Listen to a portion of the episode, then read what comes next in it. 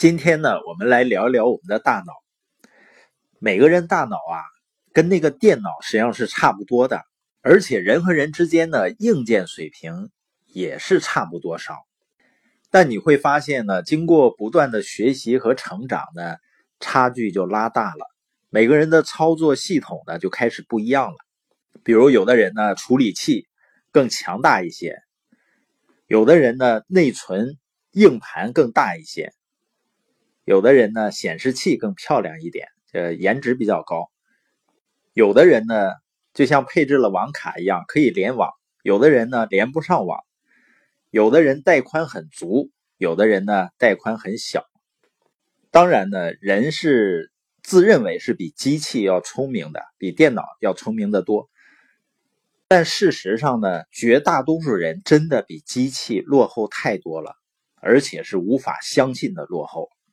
你比如说，我们今天用的每台电脑是不是都是完整的？就包括我们现在手里拿的手机，都是完整的，它们都有完整的硬件啊、处理器啊、输入输出的设备、内存、硬盘、联网的设备。那你再看看人呢？很多人的处理器是残疾的，输入输出设备是不完善的。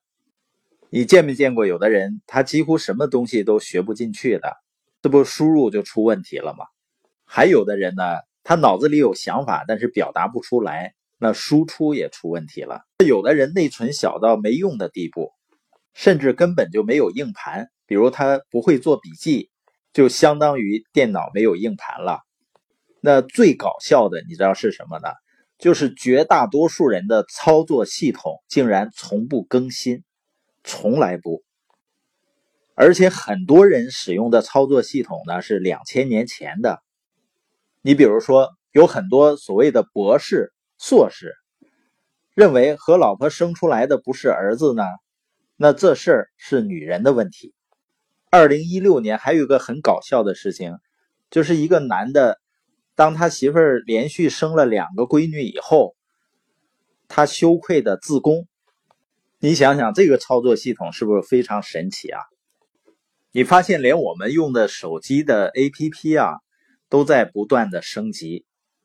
那人的大脑也一定是需要升级的。那人脑的操作系统最核心的元件是什么呢？是概念。你想想，我们每天的思考能不能离开概念呢？如果离开了概念，是不是寸步难行啊？而且很多概念呢，看起来很简单，却可能需要人们花上很长的时间才能够真正把握，甚至是几千年。历史上最惊人的例子呢，是利息的概念、复利的概念。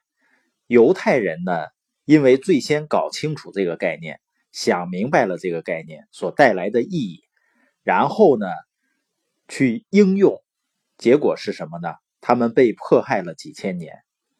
还因此颠沛流离，还差点被赶尽杀绝。包括我们前面谈到的财务自由的概念，你有这个概念不一定能实现财务自由，但是你如果连这个概念都没有的话，那是百分之百的实现不了的。包括对专注、对注意力，我们以前呢也有概念，但是当你把它理解为是每个人可以把握的。可以掌控的最宝贵的财富的时候，你发现一个清晰明确的概念。当这个概念升级了以后，我们开始珍惜自己的注意力了，开始学会用自己的注意力去围绕着目标去思考，围绕着目标去行动，指导自己的行为了。那我们的生活就会发生改变，包括我们对于个人成长。时间复合的概念，如果能够真正理解，我们就会有足够的耐心去成长，去建立基础。那我们今天聊的核心呢，就是我们每个人的大脑一定要不断的升级，才能够呢用它为我们创造更美好的生活。